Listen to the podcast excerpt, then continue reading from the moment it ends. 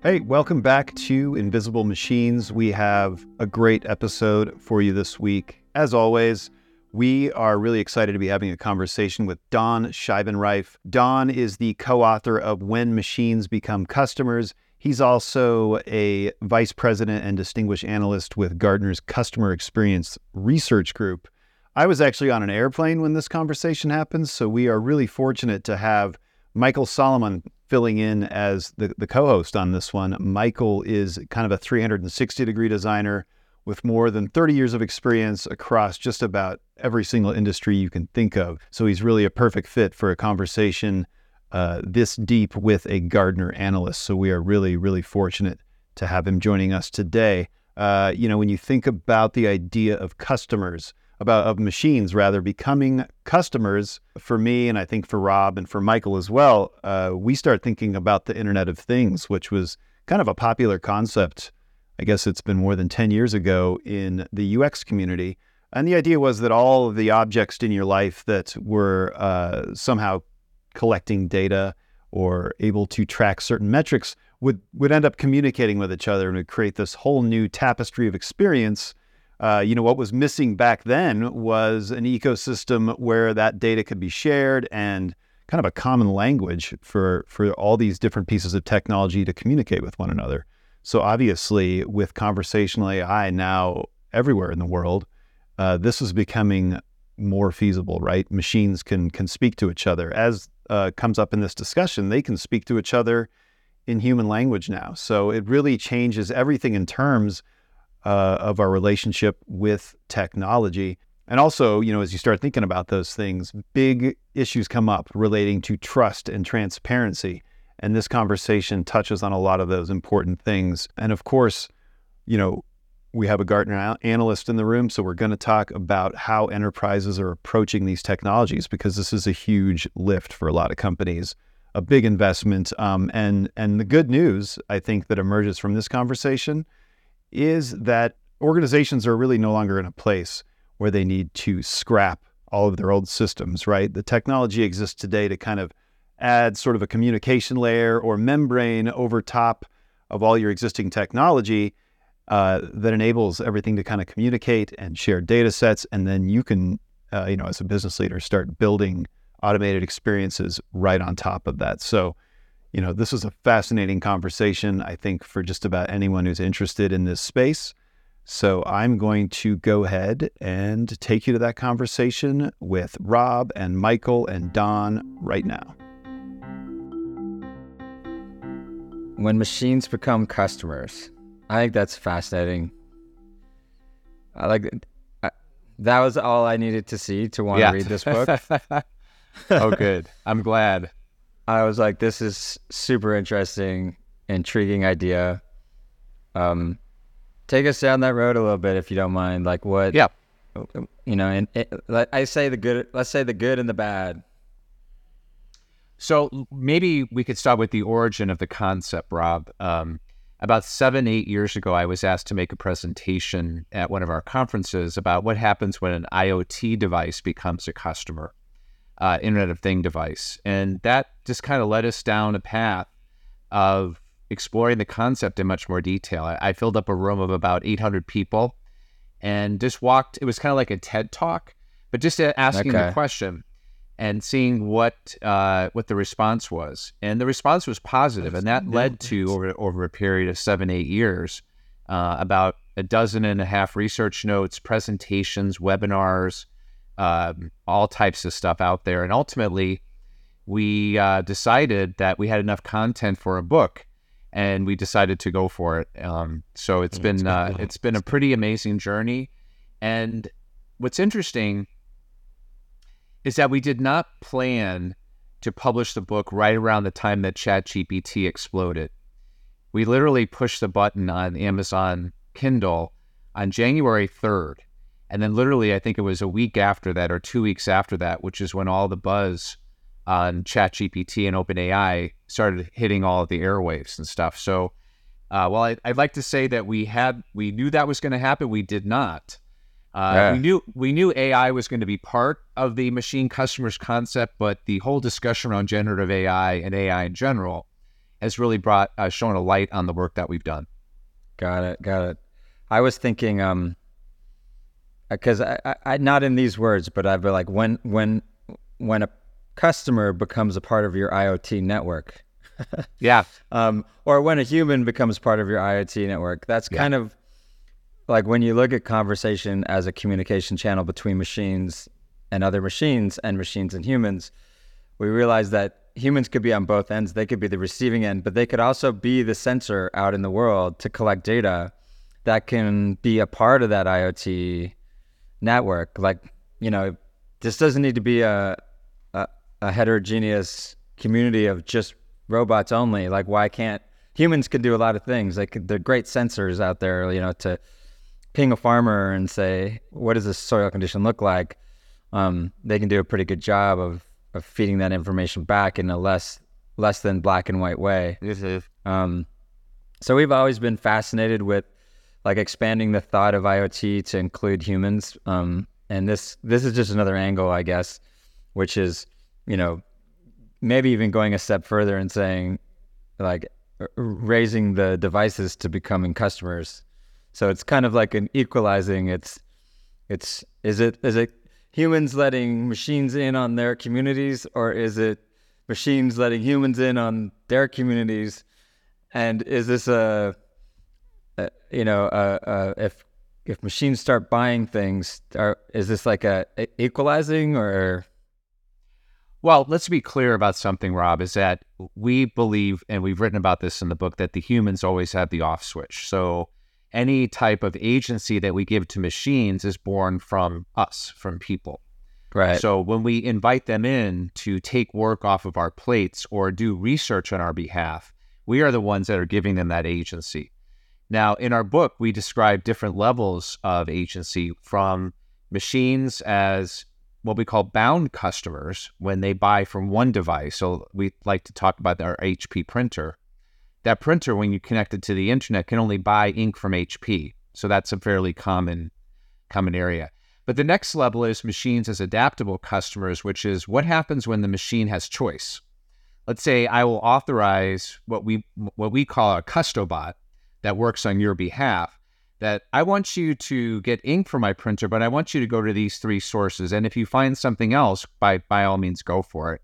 So they can choose between multiple suppliers. And then the third level is probably more a little bit what you're describing, which is machines as autonomous customers, where the machine has much more decision discretion on what to do. It maybe even anticipates your needs. Maybe it adds, maybe not a new printer not a new set of ink into the your cart, but maybe it says you need to buy a different printer, and here's uh. why. So that's that's uh, the spectrum that we that we talk about. But again, humans are always in control. Got it, got it. So Mike, Michael and I were actually talking a bit about this. Um, you know, this this kind of you know concept of of where do humans um, and algorithms fit into all this because um, the algorithms are designed by humans, right? I mean, the decision criteria, as as blunt as we might want to look at it, like you know, buying new ink, you could just say that's just a simple algorithm. It's just a blunt object algorithm, right? Yes, um, and we could probably say that blunt algorithms are far more dangerous than more sophisticated ones, um, because we look at some of the like you know Facebook, you know, algorithms for likes and things. They're just so simple and so blunt that the, that at scale they can cause huge huge yes, issues. Yes. Like same with ChatGPT. Like if if everyone bought into the to the um you know to the ChatGPT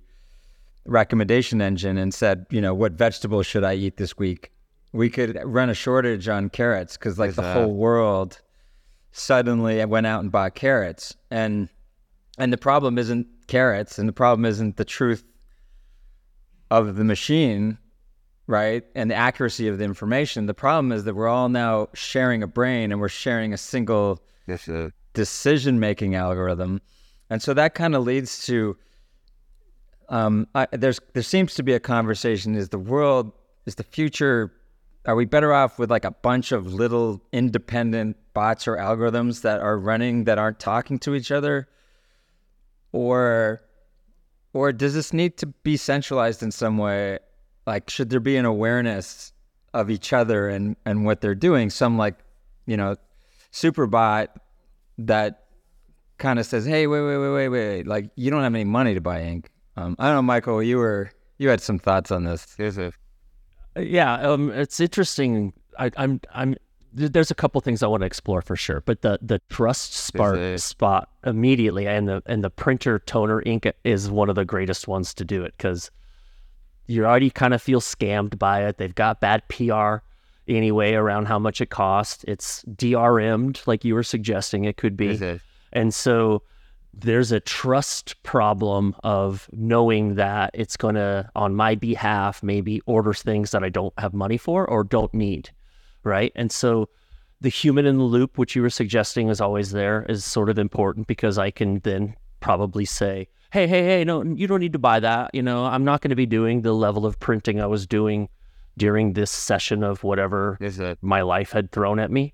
So I don't need that that service. But um, but that trust level is very interesting because I think it also speaks to your levels of autonomy or agency. I think is what you said, Mhm. right? So that gets really interesting on on my behalf. Find a cheaper toner that you know is going to you know fulfill my needs, and then present me the options so that I can do you know make the ultimate choice. And that gets back to like that digital assistant, concierge bot, looking out for your best interests. So what the thing is, I think is really fun, and we were sort of thinking about is when a when a, a digital agent on my part is interfacing with a digital agent on the printer toner's part. and for sure they are going to be interfacing in a manner that we have designed which is conversational but at some point do they need us? Like can they just get to the nitty gritty and kind of cut the fat? Yeah. and we were joking about like like going like okay i'm allowed to negotiate up to $47 but i won't go over that and the other one's like oh cool cool because i won't gonna go about 46 so and so there almost becomes that again like are they letting us in is there going to be that, Yeah. Right. that undercurrent by itself Yeah, so, like, wait, the manufacturer of the printer wrote the algorithm on when I should buy ink. Hmm. so th- there's a trust it problem. is a trust, but it, they yeah. already did it though right they've already have that they already tell you when and you just have to like say nope go for it man Uh-huh. burn it down to the end or Yeah, I mean, and I obviously I don't want to focus on HP because there's a lot of other examples Sure, out sure, there. sure sure there's plenty of examples But you know, the whole idea. I, I want to go back, Mike, to your discussion about trust. I mean, we identify it as a major issue um, because in order for humans to delegate more work to a machine, the machines have to prove it themselves. So yeah. I think I think the in the short term they're going to be more of the blunt algorithms where it's yes, no, do this, don't do that type thing. But I think as these, especially with the advent of generative AI, the ability of these machines to actually make more decisions, to consider more options is real. In fact, we, in writing the book, we actually interviewed the chief digital officer of a large credit card processor. And they have ambitions about wanting to be a trust broker because let's go back. If my bot, my custobot, is negotiating with your custobot, I need to know that your cu- custobot is trustworthy. Have you been certified? Because you could imagine that, let's say I'm a company and people want to sell me printer toner, and I have no idea who these incoming bots are. I have no way to verify their identity. They could be scamming me trying to get my business. I might pay them and not ever- get my ink toner. That to me is is gonna there. Someone's got to figure this out. So um, I could see the emergence of trust brokers. Uh, another way to verify identity of is this bot that's working on my behalf legit or not? Because if you can't verify that, you're right. This won't work. Yeah. And what about the centralization versus decentralization concept? Like, if I feel like that's one of the things that's just being overlooked. The idea that if if it was a big company with millions of printers out there, and they were doing live updates to these Mhm. algorithms, and something happened, you know, like the the the stock market crashes when you know, as a resu- result of too many people using a similar algorithmic um, pattern, and and then all of a sudden the issue, you know, comes down to the shared, just the shared and scope of the algorithm. Had it been, you know, a minority and there'd been more variety and diversity in the algorithms, this wouldn't have happened. But because there's such a similarity, so so companies with all the right intentions and customers, you know, feeling good about it but then some bug comes out and everyone's orders ink everyone's printer just orders Yeah. ink cartridges on the same day and causes you know havoc. Um, of course that's probably a, a you know there's worse problems like causing the market to crash. You know there are other examples that would be worse than that but we seem to be holding on the ink cartridge. Um yeah Well- like like like how, how isn't that like this un this emergent uh you know complexity that that humans have a hard time seeing and and we and we kind of look at like large companies not quite uh, being able to play these these cons- these emergent complexity consequences out like Facebook and the consequences of their simple algorithms of likes and dislikes and and going ah, we didn't mean for this to happen. Well, I, I think what that goes back to is what are your ethical principles and how do they inform your algorithm development? What data are you collecting? How are you going to use it? How does the model work? I think if you're able to be much more thoughtful and even know what your principles are before you even develop the algorithms, that's half the battle. So I think the the examples you're describing are maybe those unintended consequences were not foreseen because it was very new but we've seen enough of them today that if we're going to do something about it, we actually do have to spend time thinking about the the unintended consequences of our actions. So I'd like to be an optimist, Robb, and say that organizations are are going to be uh, having more AI ethics, if you want to call it that, built Uh-huh. into their development processes. What do you think about enterprises? Do you think they're do you think they're going to look beyond the bottom line? Like do you think they're wired to to to see this coming or do you think they're just to go for the next quarterly earnings bump? Well, I, I'd see that enterprises that are focused on growth, which are happen to be a lot of our clients, and even the publisher of the magazine that you're associated with is also looking for growth. I think what we've tried to do is present machine customers as a viable path to growth, uh, in addition to human customers. And our research uh, tells us when we talk to CEOs, they tell us by the year 2030, they expect anywhere from 15 to 20 percent of their revenue to come from machines, not just from from human interaction. So those those types of things, Robb, tell us that this is a viable concept. And uh, so far, when we've shared this with our large clients and even others, they say, "Yeah, I think that I think it's possible, and we need to be thinking about it." Got it. Yeah, I, I think I'm in your camp, which is, I think what you're saying is, yeah, there'll be bumps along the way, and we'll learn. But generally speaking, this is, this is, you know, this ends up in in a place of convenience for the customer. Oh yeah, Um, and and and maybe there will be an agent on the other side someday that negotiates with the printer to say, no, not yet. Let's wait a day. That's talking to the bank account so that the printer doesn't have to talk to the bank account. Yeah. Um, Yeah, I, I think those are all, I mean, these are the types of scenarios that we ask our clients to think about as they think about levels of automation and the use of bots and machine customers in their business. It's it's simply a matter of taking a look at a customer process and take the human out and put the machine in and say, okay, what do we have to be thinking about? And even that exercise has proven to be very powerful for some of our clients. Um, it's just it's people are still learning, Robb they uh, those of us that are really close to this work saying, well, why doesn't everybody know about it? But you'd be Uh-huh. surprised when when I just bring up the simple example of the HP Instant Ink service, and I say, look, this is an example of HP manufacturing their own customers. They go, oh, okay, now I see what you're talking about. So part of it is this stuff has been around us for a long time. We've just tried to reframe it and repackage it into something that can be pursued. Yeah. It really is fascinating. I mean, the idea makes sense and and it and we do consider many of our purchases chores. I know Oh, I do. absolutely, yeah, yeah, yeah. So, I mean, uh, like I, I don't feel like I'm giving up anything. No, like car insurance, toilet paper, other types of commodity items, you know, tires for your car. That's what we talk Yeah. about. That's the fun part, which is can I offload some of this stuff to uh, to a machine? You know, maybe Alexa or you have your own bot. You know, we uh, we we are publishing research at Gartner. Most people don't realize that Siri, Alexa, they work for Apple and Amazon. They don't work for you. Right. They serve you. But do we need our own bots that work for us Yes. to be our true agents? That does not exist right now. No. It doesn't. In my world, in my world, the answer is clearly yes. Yeah. um, because like we're we're all going to be putty in their hands if Yeah.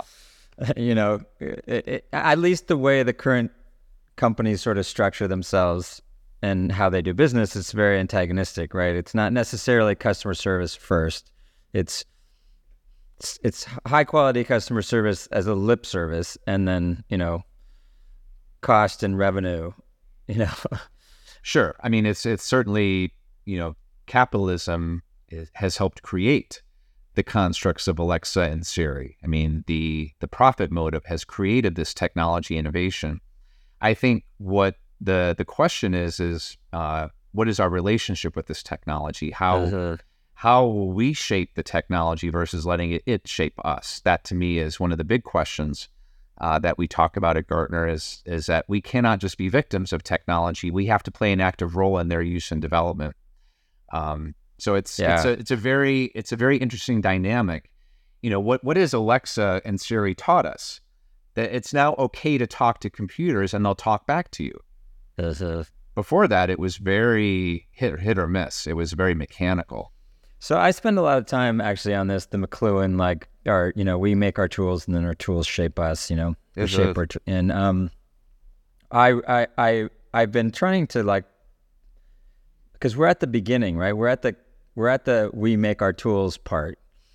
Uh, as uh, have you spent any time thinking forward? Like, how are these tools? Do you think going to shape us differently in the future and our behaviors? Like, I think we we tend to look into the future and and think of ourselves and our behaviors as static, right? Yes, and and everything else as static, and and then we just look at that one that one piece. You know, we we look at self-driving cars, and then we imagine ourselves and everybody else and, everything else and every other technology static, and then we kind of you know draw a future with Yeah. with that's not real because because those other things change and evolve just as fast.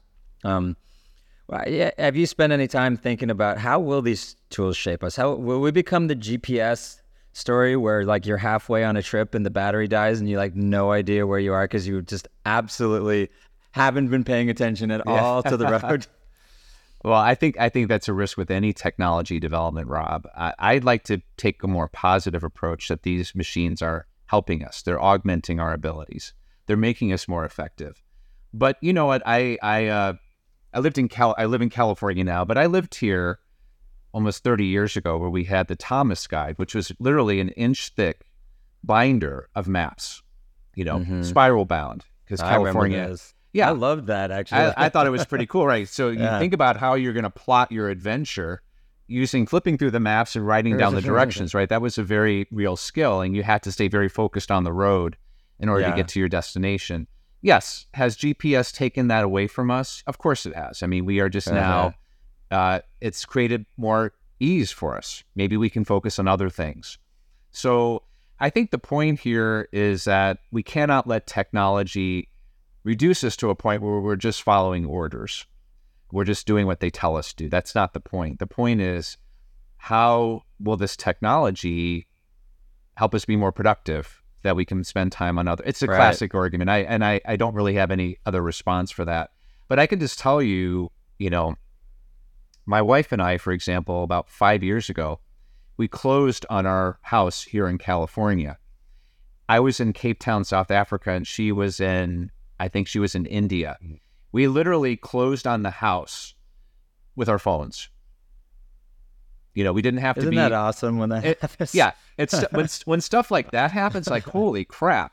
I mean, that Yeah. is so cool. And then we all have examples in our home lives about how this technology has helped us in unexpected ways. So I think that part of it is is the positive side. But I, I hear what you're saying, Robb, is we cannot let pieces of critical thinking that are endemic to humans atrophy if machines do too much for us.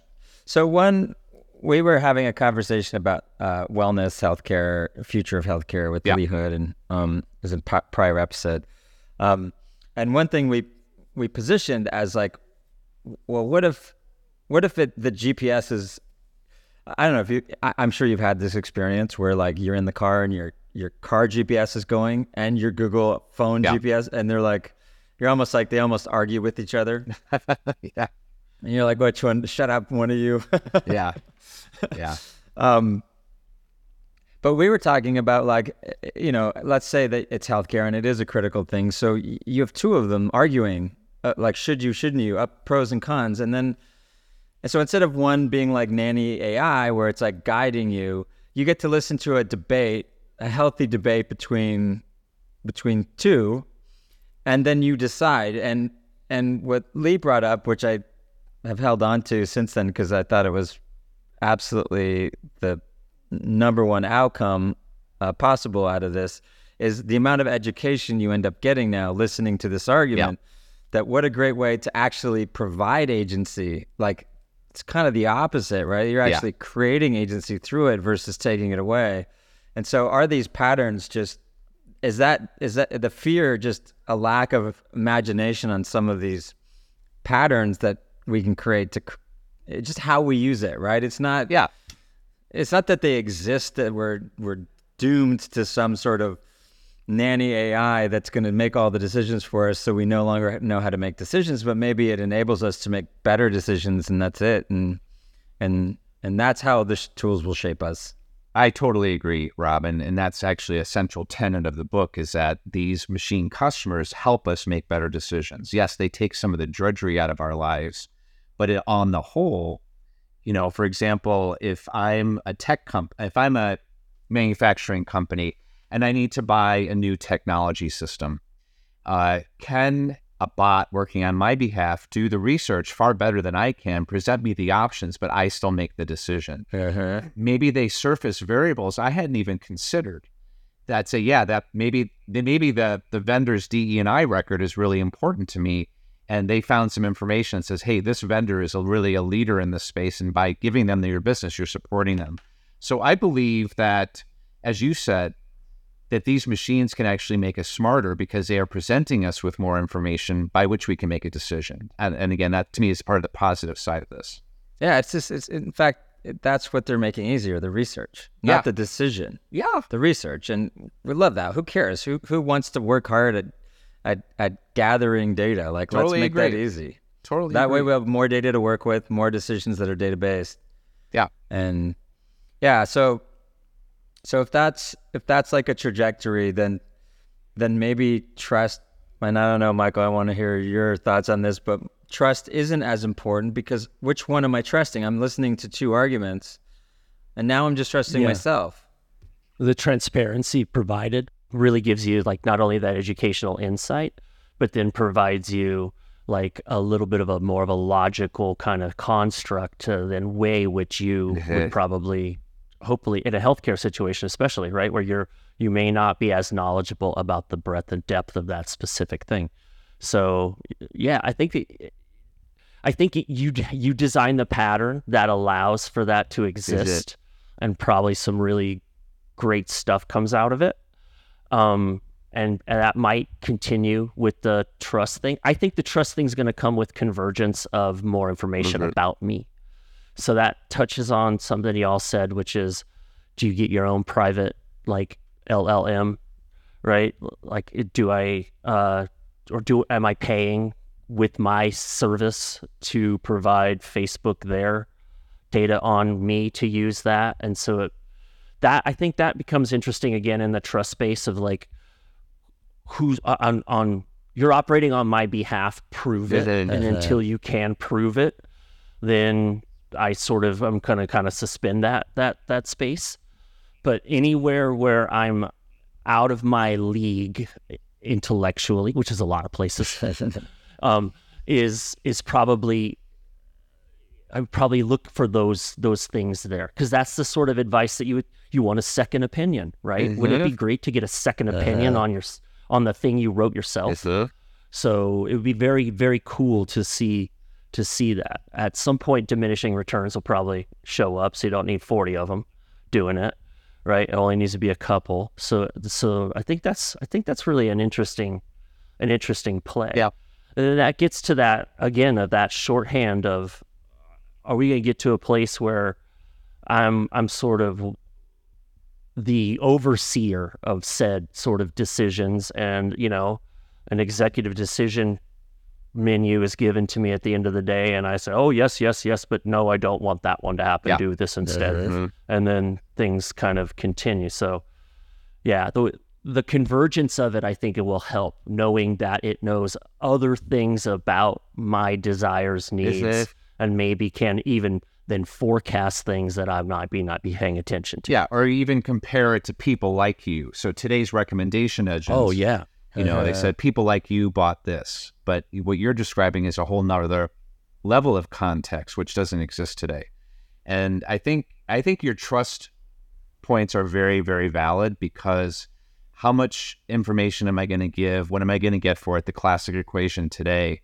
And you know, I, I I hate to say it, but you know what? I will probably trust Amazon and HP and Apple versus some brand new startup that I'm not familiar Uh-huh. with.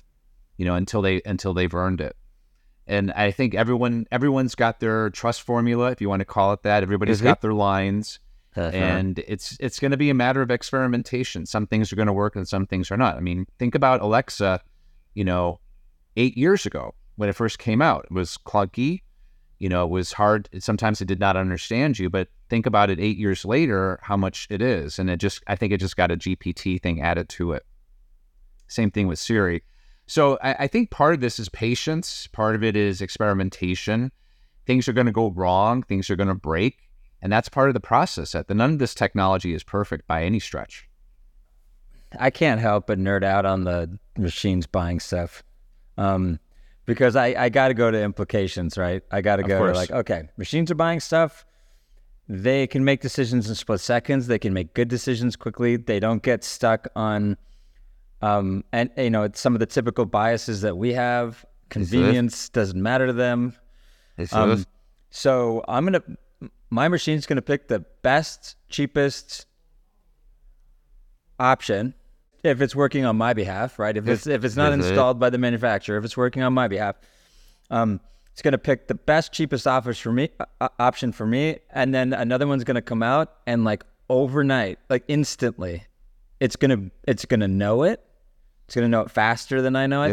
and it's gonna switch faster than I would ever switch, and and that's gonna happen for like everyone just instantaneously, or some large number of people instantaneously will also know this.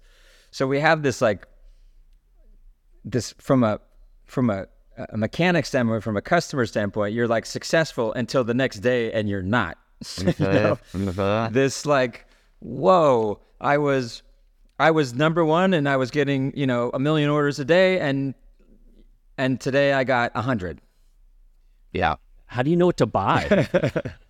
Or How do you know what to supply? Yeah. I mean that that whole just in time thing becomes kind of a nightmare. Well, you know, I think that's we actually touch on that a little bit in the book, which is how do you track the buying behaviors and the and the purchasing patterns using machine customers. My hope would be is that you that the intelligence would come sooner rather than later, instead of waiting for somebody to wake up in the morning and say, "Oh my God, we're off, we're off."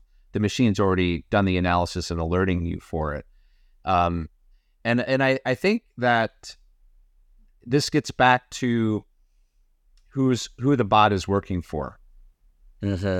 One of the things that we actually talk about is how do you influence the algorithms? I think Robb, you're getting at that a little bit. Is that if I'm sir. if I went from a million units a day down to a hundred, it means somebody influenced the algorithms of the people that were were buying from me but are no longer buying from me. How do you do that?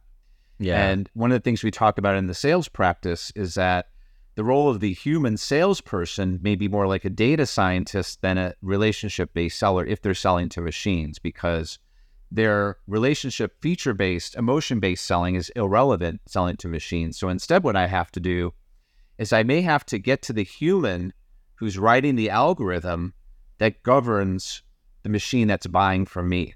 Mm-hmm. And if I can influence that algorithm, then I have a shot that my product will get into your cart faster or better than my competitors. Right. So this is where the humans still play a role in this because until machines start writing each other's algorithms, there's a human that's writing it for them. For them. Right.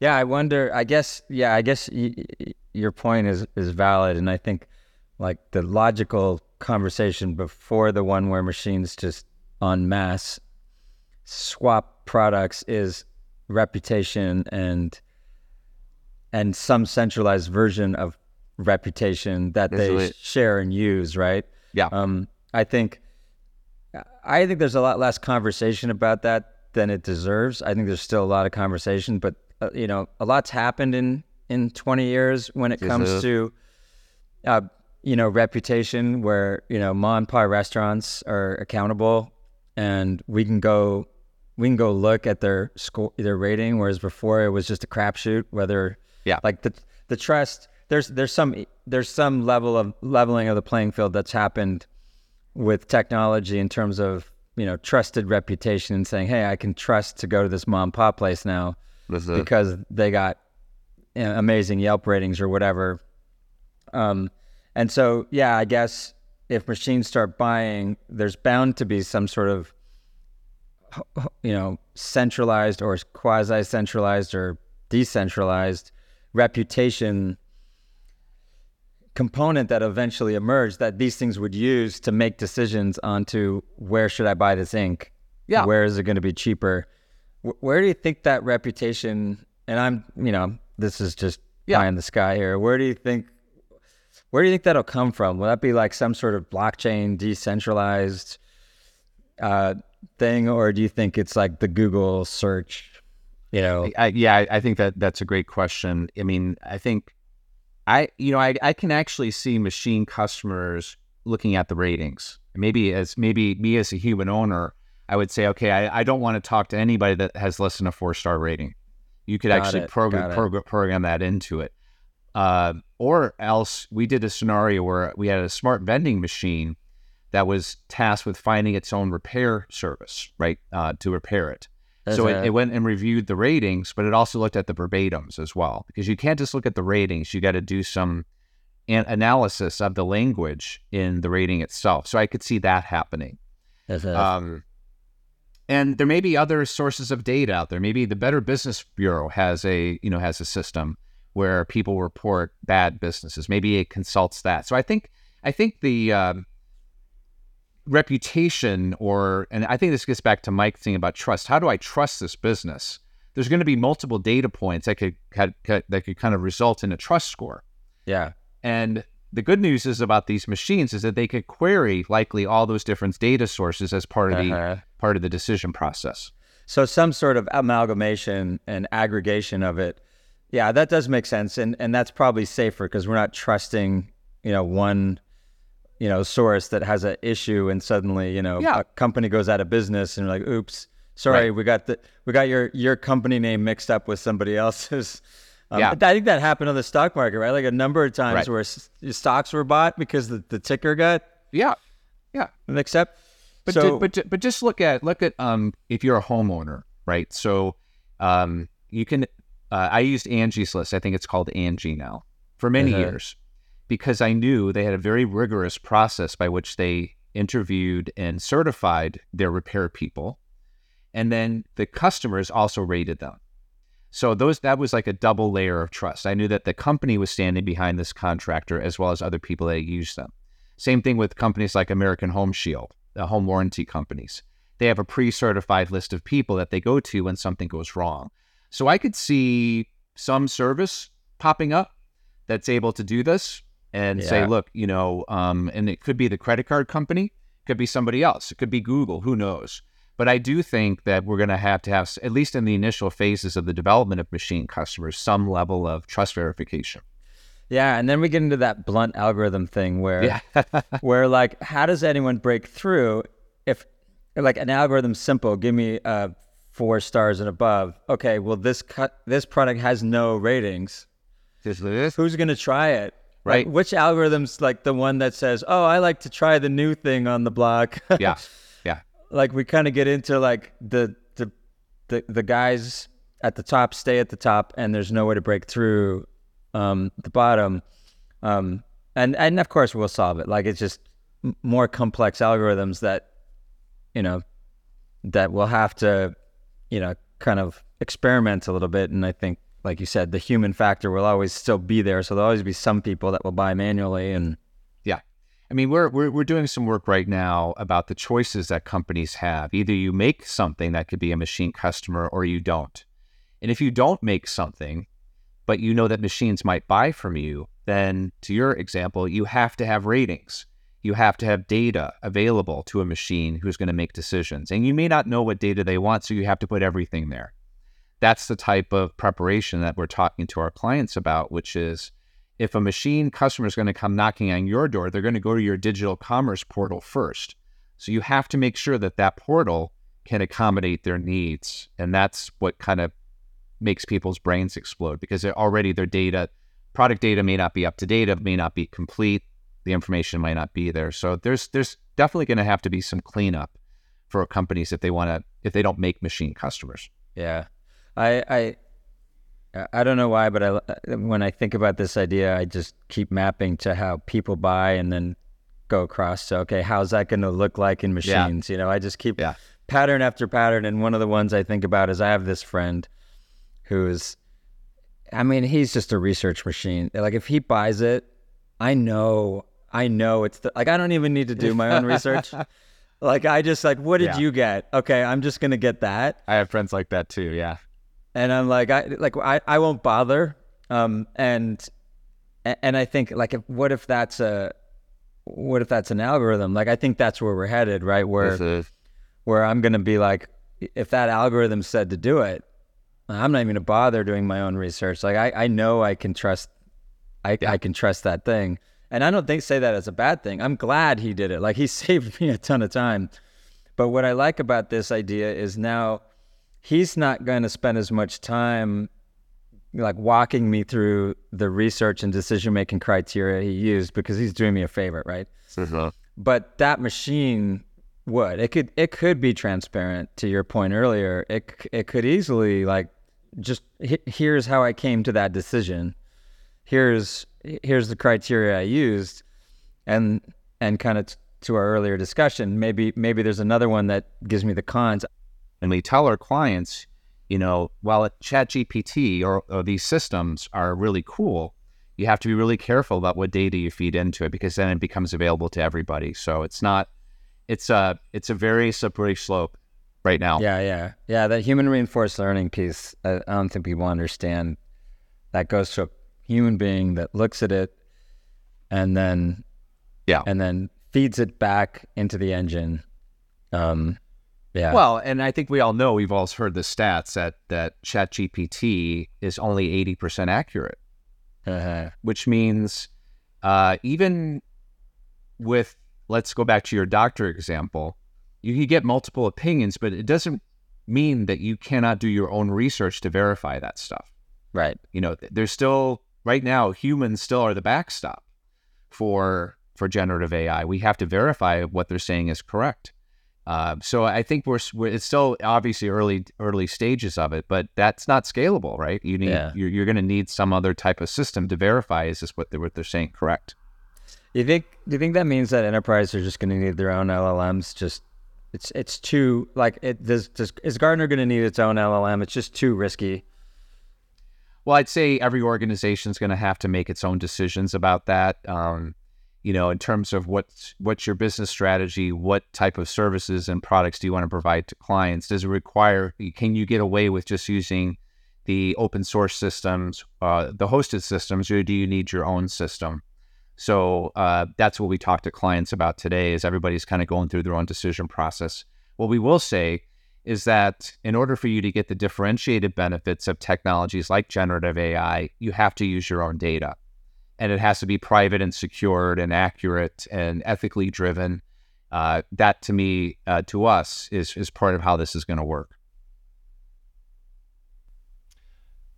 how I have a question. This is this is probably ignorant on my part, but like, how do all of these CEOs know what service to use and which to buy and it seems it seems like they're going to come in and sort of Sure. show a bunch of canned examples of customer service solutions and I'm I'm sort of over the party trick of it and I, I'm kind of interested in it actually being a little bit more useful course. right? And I don't see that right now with some of the solutions. And that might be the fact that we're early in the solution and a- we typically shove like old media into our new experience until we figure out what it can do, or you know, we have to wait 10 years until we see Yeah. it like really take fruition. And so I feel like we're sort of in that space. And I guarantee you that some of the executive teams that I've talked to are not even there yet. They're Yeah. still emerging into this. So I'm I'm curious as to how they learn about it and then choose to purchase a solution, if that makes sense. Yeah, you know, and this is part of what we do at Gartner. So Gartner, since January, has been actively at work. We have a resource center for our clients about uh, explaining all aspects of generative AI. Literally, almost every researcher at Gartner, myself included, are looking at the implications of generative AI and AI on our particular areas of coverage. So I would say, I'd say, Mike, part of you know the vendors are you know they tell some great stories and they have some really great capabilities but you need that objective partner whether it's us or or others to take a look at that stuff and be able to cut through the hype the hype right now is is is is is unbelievable and we've never seen anything like it but you need a trusted partner who's going to tell you what's right and what's not Totally. Is the hype? You th- do you think it's like fear based or opportunity based? Like Oh, where's opportunity based yeah. I mean our research tells us is that is that cios are largely optimistic about the benefits of ai and that the benefits outweigh the risks. So right now people are very bullish on it. Um, and i'd say you know that's that's as it should be at this point in the hype cycle. We have not done a ton of experimentation.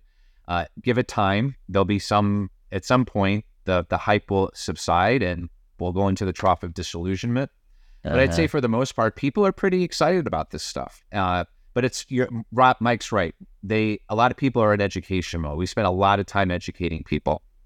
Uh, is there like a one prevailing sort of, you know, dip your toe in the water approach, or is everybody just all over the place on how they want to kind of explore this? Well, I think the logical place to start are those um, generative AI is being built into just about every application right now, every platform provider. So I'd say it's just a matter of experimentation. Um, you know, a, a number of our clients have set up private instances of generative AI with um, with folks like Google and Microsoft. That those are also a, again safe environments to experiment. But I think you know with with with um, Microsoft and its Copilot and whatever Google's doing, those are probably going to be our first introductions at a, on a broad scale to how this technology is going to work. So I think that's that's really the first step. So it's a bit of like it's coming to them, you know, in a way, like whether they come to it, it's coming to them through their tools that they use. Everyday tools, absolutely. They're they're they're infused. They're gonna it's gonna be infused in almost every tool we use online. So we're gonna get exposed to it. Um, but our belief is is that that's not going to provide true differentiation. It's when you get into using your own data, a collection of your own LLM models, because it's probably going to be more than one. It's not going to be one model. It's that type of um, the right people. We haven't even talked about talent. You know, the right people that know how to work with this technology, and then a very clear vision of what you want this technology to do to the business. Um, those are things that are still being built right now, Robb. You know, most people are just saying, "Hey, I heard Chat, Chat GPT can write my PowerPoint presentation for me, and that's great." But that's only a fraction of what we think the possibilities are. in, in the past, we've talked a lot about uh, this concept that is, um, you know, prediction machines. The book um, talks a lot about like point solution change versus systemic change, and they've kind of um, they've they've sort of positioned AI in this category, and and they they did this before ChatGPT um, of uh, uh, comparing it to like the you know steam engine to the electric motor and saying like, yeah, we're at that like point solutions are adding this to augment and bolt on to their systems to make them better. Um, but that's not the systemic change, which Yeah, yeah. which is like the assembly line, right? Which Yeah. is what the like. And so, do you think how long how long are, do you think this phase of point solution, uh, if you even buy into that, this point solution, um, just augmenting the tools we have to completely changing the tools we use? Uh, you know, I, I don't know that I have a specific point of view on that. I know Gartner does. Um, what I can tell you is that most of our most people are going to be in the point solution for quite some time. What you're describing, that next level, is more what we would call disruptive or transformational use of the technology. And based on past experience, only a fraction of organizations do that because it's it's going to be expensive. When you're talking about moving from, you know, what uh, whatever Microsoft's going to charge incrementally for Copilot, which will probably be dollars per head, to investing lots of money in large language models and the talent and the, the generative AI, applications sit on top of it. When those bills start adding up, that then people have to really ask themselves, do I do I really have the fortitude to do it? So I think people are going to find out quickly that to get to the differentiating side, the game changing side of this technology, it's going to require a lot of investment. And that usually is the gate that holds people back because it's unknown, right? We don't know Right. exactly what we're going to get for it. But um, this is where, again, competition capitalism comes into play. There's going to be somebody out there that's going to do it and they're going to Mhm. start to experiment. They're going to, and they're going to set the standard for it. So I'd say, I mean, I, I don't know if that I have a time period, Robb, because this technology development, this acceleration curve is so different than what we've seen in the past. I can't even begin to venture when people will migrate to that next phase of development. You th- do you think there's like a certain industry that might like be more inclined to lead the charge? Uh, because it feels like a, a, a you know they all line up that that you know we need a few to jump and then the rest will all Yeah. you know Yeah. Do you think there's a certain industry or do you think it's it's not industry based? It's it's the personalities of the folks or you know what do you think? Yeah, you know, in reality, it's a combination of both. I, I'd say on the whole, if we look at the literally hundreds and hundreds of case examples that we've been collecting at Gartner on generative AI, what seems to emerge is uh, marketing applications, which is about content creation. Uh, we have uh, financial services because their business is already largely digital and data based. And then, you know, we see the automotive industry has also been surprisingly been very active in this space with all the autonomous vehicle stuff. So we we see those things hold uh, happening. We're also seeing some uh, movement in the healthcare space, believe it or not. Um, their use of analytics to be able to, for example, predict when people might die when they're in intensive care. It's stuff like that that that kind of grabs our attention. So I'd say on the whole, I'd say it's going to be the um, financial services and um, and uh, some manufacturing, progressive stuff, and then the whole marketing marketing content generation space. What do you think about government? Where where do you think they're gonna sit in all this? Are they gonna? Well, I mean, I just think of companies or or organizations that have like a lot of people to communicate with and not a lot of money to do it. Yeah. So I would like to believe that our government, the public sector clients are going to use the technology to achieve productivity gains that the commercial side of the house will, that they should be. Uh, and we're already seeing activity in that area. They also have a protection role. The, the government's about protecting its citizens, protecting to making sure that people have jobs, that the technology is not being used for bad things to uh, to to that piece of it. So I, I'd say the government on a dual track. They want to try to use the technology to make their own operations more efficient, but also they have to think about protecting uh, citizens and businesses. Got it. Michael, you're deep into this. What's your? Oh yeah, I'm deep with these with this space. So it's really I would fun. have never is guessed that after our years working together. That you, Yeah, right. That's where It's really gonna fun. go. Is the, the minute you start talking about those those numbers, they just get huge, right? And so you can think about a huge organization that has an HR problem, right? Like uh, anything, Mhm. like a Deloitte or an IBM or somebody like that. And then you turn around and go, oh yeah, all of the armed forces for enlistment and reenlistment.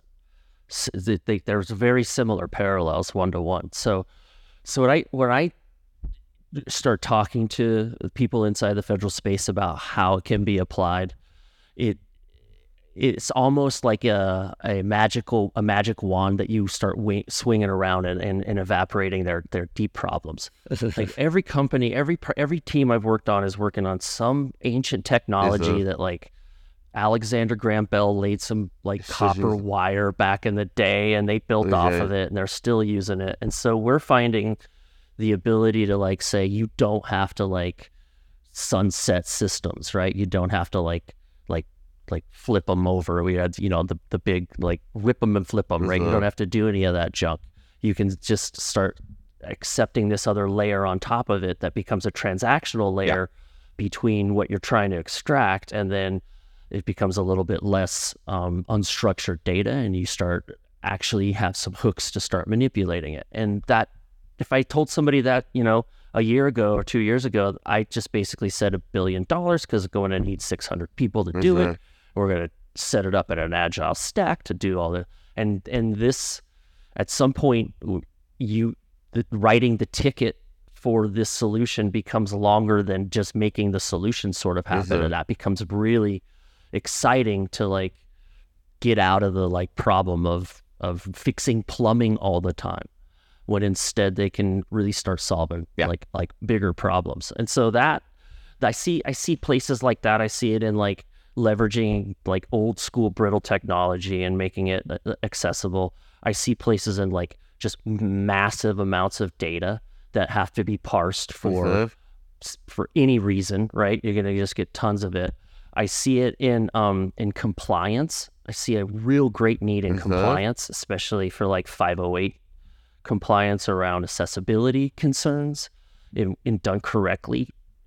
You know, a lot of the generative AI tools will will turbocharge your accessibility stack because you start getting multiple venues of media to be presented to yeah. you. Like, hey, we'll just have the thing read it to you. That kind mm-hmm. of stuff. It starts happening, um, and so it it alleviates a lot of the like structure which could be considered red tape it it it accelerates that, and and and, um, and that's my money that I'm paying in taxes to make some of those services yeah. happen. So I, I, see it. I see it taking taking um. See a lot of people getting getting a, a drool drools in their mouth over that sort of stuff. Right, their things are coming out. They're ready to start biting into it. But Mike, you made you made a really good point, and we agree. Is um, sometimes when you are caught up in hype, the first response is we're just going to rip everything out and start over again. And that's not what we're saying. Uh, we agree with you that building on top of your existing systems may be the best answer for most people because this technology is just different than than things you've had in the past. We've all heard the example of ChatGPT, you know, converting COBOL into Python. You know, um, maybe there's the elimination of test scripts. You don't have to write those anymore. Maybe software development goes from 10 weeks to two days.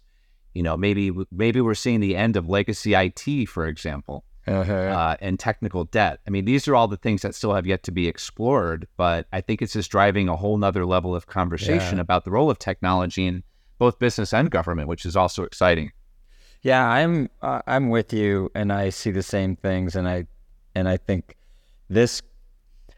I mean, even maybe even take it further and say some of those things we think or thought we had to rip out because of this, we don't. It's not as urgent anymore. Now, actually, you know, when you put sort of graph concepts and and LLMs together, you're like, you know what? Let the data stay where it is. We we can now get to it. It's it's accessible. That the urgency to rip that and change it uh, has gone down. We have a new interface to it now that actually is better than a graphical one. Um, so we can get at the data and and maybe now you you change the order of operation to like well just hold on to that thing we've invested in it it still works and now we have now we have an, an llm to operate it um yeah and and and so like because a lot of the times that it's the human cost and the labor cost of operating the thing that causes them to want to to forklift it out is they're like, well, this this is too hard to use and it takes too long, and, and you're like, oh, that's fine. If, if machines don't care, they have patience and they can replicate um, instantly. So Yeah. I, yeah, I'm seeing a lot of like, hey, maybe rethink whether you need to even rip those things out anymore. Now, what about what about creating a you know machine operator on top of it? And I'm doing a forecasting dashboard for someone that should remain nameless uh, for some financial services. And the queries, the data interrogation that they end up doing, right, against, you know, what they told the board or what they told the stakeholders or what they forecasted versus what they forecasted last year um, is really interesting. And so the UI that we have to draw to support that is just nasty, mm-hmm. right? You have to like so show all of the cost centers and everybody underneath the cost center and and and really what we should be asking is just like what do you want to know? Like what are you asking for? You're asking for like out of tolerance stuff, Is right? it? Like somebody spent more than what? Than 5%, than 9%, than 30%? And then how often do you want to know that? Like all the time when it happens, the next day when you show up. And so some of those like anticipatory kind of Yeah. solutions that can be applied from, you know, understanding what you're really asking for Mhm. and then, you know, showing up with like a, a generative AI solution that's going to comb everything and, you know, send you a text when something crazy happens or write you a, like a, a little digest for the your morning brief as you show up like that we're so close to that and and all of these sort of discrete things hint at the ability to do that and so that i mean i keep falling back into that line of like is it that uber bot that knows Mhm. everything is it a bunch of is it the small swarm that Uh, is yeah. you know only the three that are next to it know what's going Yeah. on and everything else is happening off of the other kind of space and so that gets really interesting to me because as a as a designer, as a UX kind of designer, I, I want to get into those harder problems and be like, let me solve what you're Yeah. asking for before you ask it, yeah, and not have to present, you know, every possible option to you on the screen at Yeah. one time. yeah. I think when the more I talk to people, you know, they don't want to have the conversation about bot, you know, machine to machines talking to each other in natural language. It just, I feel like their eyes cross. It's just overwhelming to. Wait, wait. I- I'm just still getting over the people talking to machines in Yes, yes, natural language. yes. But I think the implications are massive, and I think your book kind of really is like the beginning of that journey to go. Wait a second, like that's a thing. That's, I mean, that's what you're talking about. You're talking about a, a you know, one machine buying from another machine. Is that It wouldn't make sense for the machine to buy from a human. That's like why, what a what a waste. Yeah. So we're really looking at like, yeah, this is machines, and and why wouldn't they do it in natural language? Because that would allow us to monitor and have agency over it. Like, why do we want them to do it in JSON or something we can't understand? Why not just see a conversation between those? You know, before we close today, I just want to get your thoughts on: Do you think they should talk our language, or do you think they should talk their own language? Well, actually, uh, Gartner did some research. Uh, we call it Maverick research, and we we believe that um, machines will talk to each other in English. That was our position. Mine so, too. uh, because it is a global language, and a lot of the programming is English based, so that's and I I would I would be inclined to agree with that. As as um, you know, Anglo-centric as it is, I think that's where things are going. Yeah, and even if it's if it's language, it's still our human language, not machine. You know, I think. Yeah. I, there's a lot of people who disagree with us, by the way, um, but I, I think it's inevitable just because because of the agency and trust. I want to see what they said. I want to be in the loop. I even Sure. if even if they bought, I want to make sure that it did it did the things that I wanted it to do, and I want to be in the loop. Um, even if I, it doesn't wait for a final decision from me and it went ahead and bought, I just I want to be able to look at the transcript that took Yes. place. Without question, uh, we, we're yep. very cl- we're very clear about that, Mike. You know that we are always going to be involved, um, even in this era of machines as autonomous customers. Uh, let's say that my bot wants to put a product into my basket uh, that I, I didn't ask for, but maybe I need it. You know, I'll if that happens once and I like it, great. If not, I'll just say don't do that anymore. Uh, You know, that's the thing that we forget is that we should be able to program this type of intervention into these machines so that we don't feel like we're out of control. We feel Right. like we're in control. Because I think the trust part of the trust is you feel like you have some degree of control. Once that stops happening, then you start to lose trust. Yeah. So it's it's a very very delicate balance I think that has to be achieved. So you think we're at the beginning of the end of APIs as we know them? Oh, I don't know enough about APIs to answer that question. um, you know, I, I I tend to think more about you know how these machine customers can make our lives easier, help us make better decisions, uh, maybe lead to less waste. You know, we didn't talk about that at all, which is maybe I buy too much produce every week. My refrigerator yeah. steps in and says, you know what, you buy five apples a week, but you only eat two, and I and the garbage can tells me you throw three away. So why don't we just buy two next week? Yeah. It's stuff like stuff like that, both at home and in business, that I think is going to be pretty cool.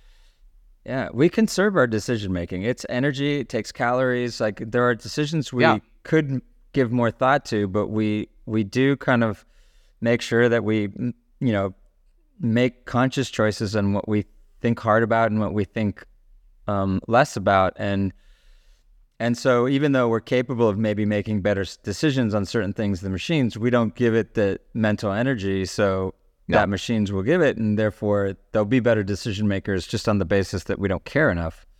Yeah, um, but but not, but on things that we do care about. So let's say because we don't we don't we don't say machine customers are good for everything.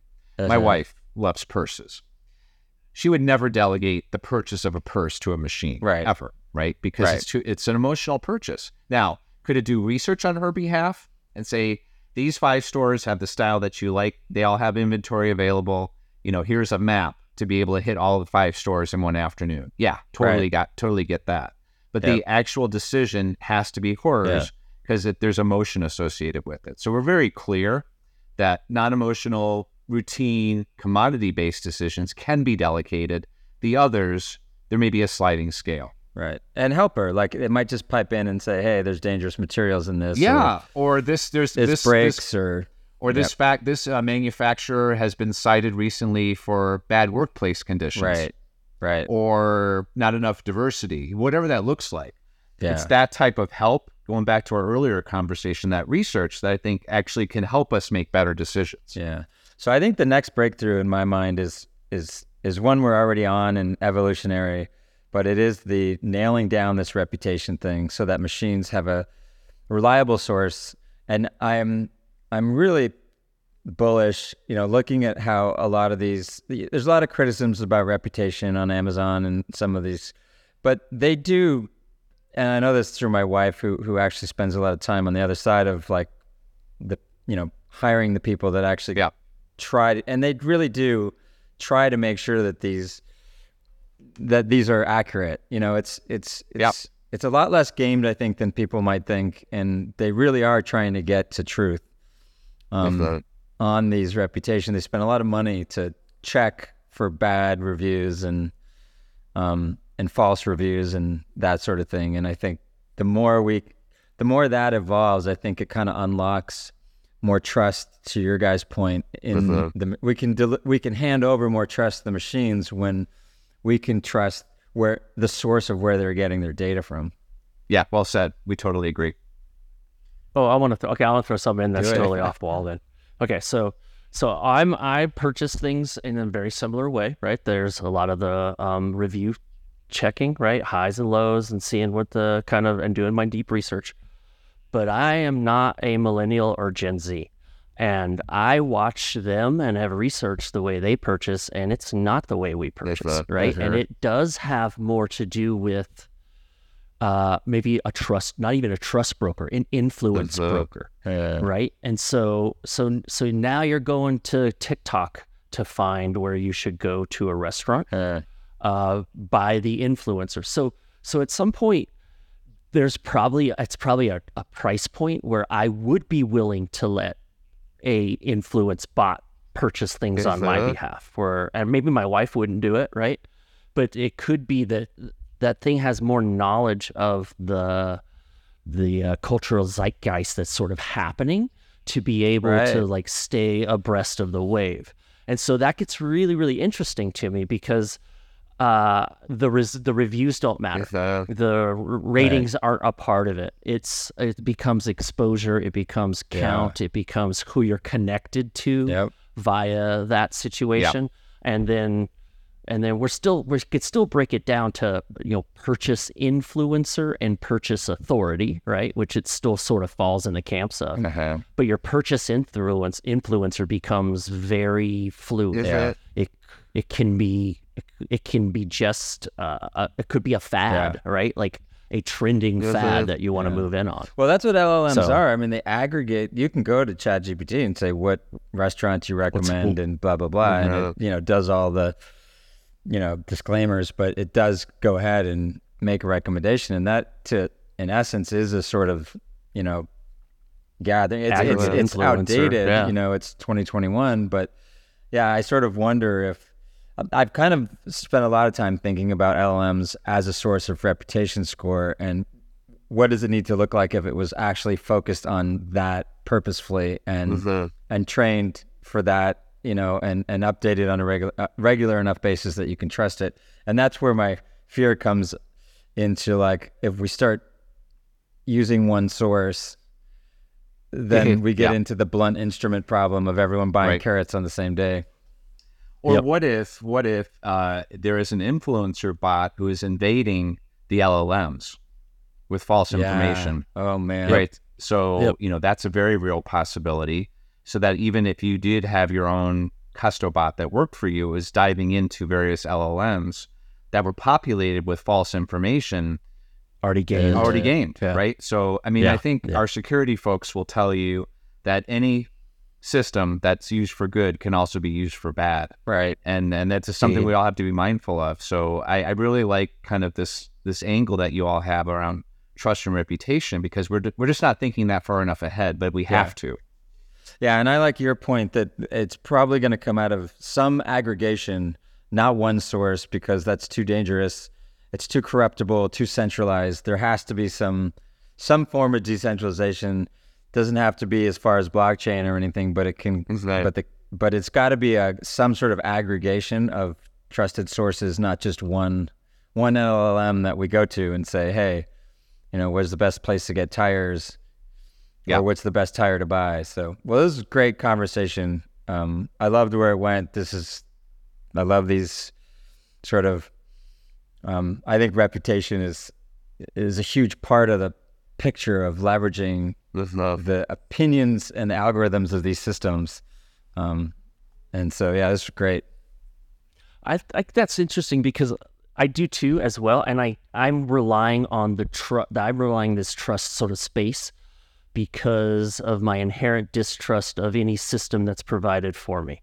Right. So so like I know I know every all of the all of my vendors are going to start giving me these options and so I don't really trust them to be looking out for my best interests. I trust them to look out for their best interests. And so the transparency of how it's happening, it- if it's happening for me, or if I'm in control of it, what were my tolerances against it, are pretty are pretty i not only interesting but like required, right? As a requirement for me to sort of play in this space and, and give some of that stuff. So so I think it's I think it's cool that we dug into it. I think it's really cool that you guys split this like three tiered system of like these are the low level things that you think can happen. You sort of Isn't ex- explained it in in the agency that your your bot hat would have, and so that sort of starts becoming fun. And then I just really immediately start getting into the fact that it's like, wow, your your business really has to understand who your customer is like at a root level, like Mhm. beyond the UX stuff, like what's the journey, what's the true journey so that you can look at it and really start identifying those opportunities to to leverage this stuff. Oh, yes. Right. To Yeah. like really start reducing friction points. Yeah. And that's always that's that gets into all this stuff too, because I customer service, right? The whole what's the what's the joke is the the way you say customer service to the bot is the real you. yeah. How, how you how you treat bots, how do you treat machines says a lot about who you are. Uh, we, Yeah. we were hearing stories about um, you know companies that are using bots for the recruiting process. How you treat those machines, and Uh. if you treat them badly, that says something about you. So it's uh, it's definitely something interesting to think about. I'm gonna have to go home and make sure that I uh, have a talk with my kids then. I'm now a little worried about. please and thank yous. I'm a little, a little worried about them. yeah, yeah. Maybe it's it's. I mean, a lot of people do say please and thank you when they talk to Alexa or Siri. You know, It's- Yeah. I don't think it's a bad thing. It's, no, it's, good practice. Yeah. Yeah. Well, this is great. Let's wrap it up. And Yeah, thank you so I much. I really you. appreciate having you on. It was great. I, you guys Thank- are a trusted source. I think, in, in my opinion, that Gartner's highly rated but underrated still. I think you guys do great work, and um, I I love reading what you guys have to say, and it inspires me a lot. Um, Well, thank you very much. Some of my thinking. So We're- thanks a lot for that's coming on. It's our pleasure. Thank you so much for having me. All right, thanks again for hanging out with us right here on Invisible Machines. Please subscribe to UX Magazine wherever you get your podcasts so that you can hear new episodes as soon as they come out. If you want to watch new episodes, and I recommend you do, the, the video feeds are really pretty amazing. Follow the Invisible Machines YouTube channel. And I think that's all I have for you this week. So let's go ahead and look forward to next week when we will connect again right here on Invisible Machines.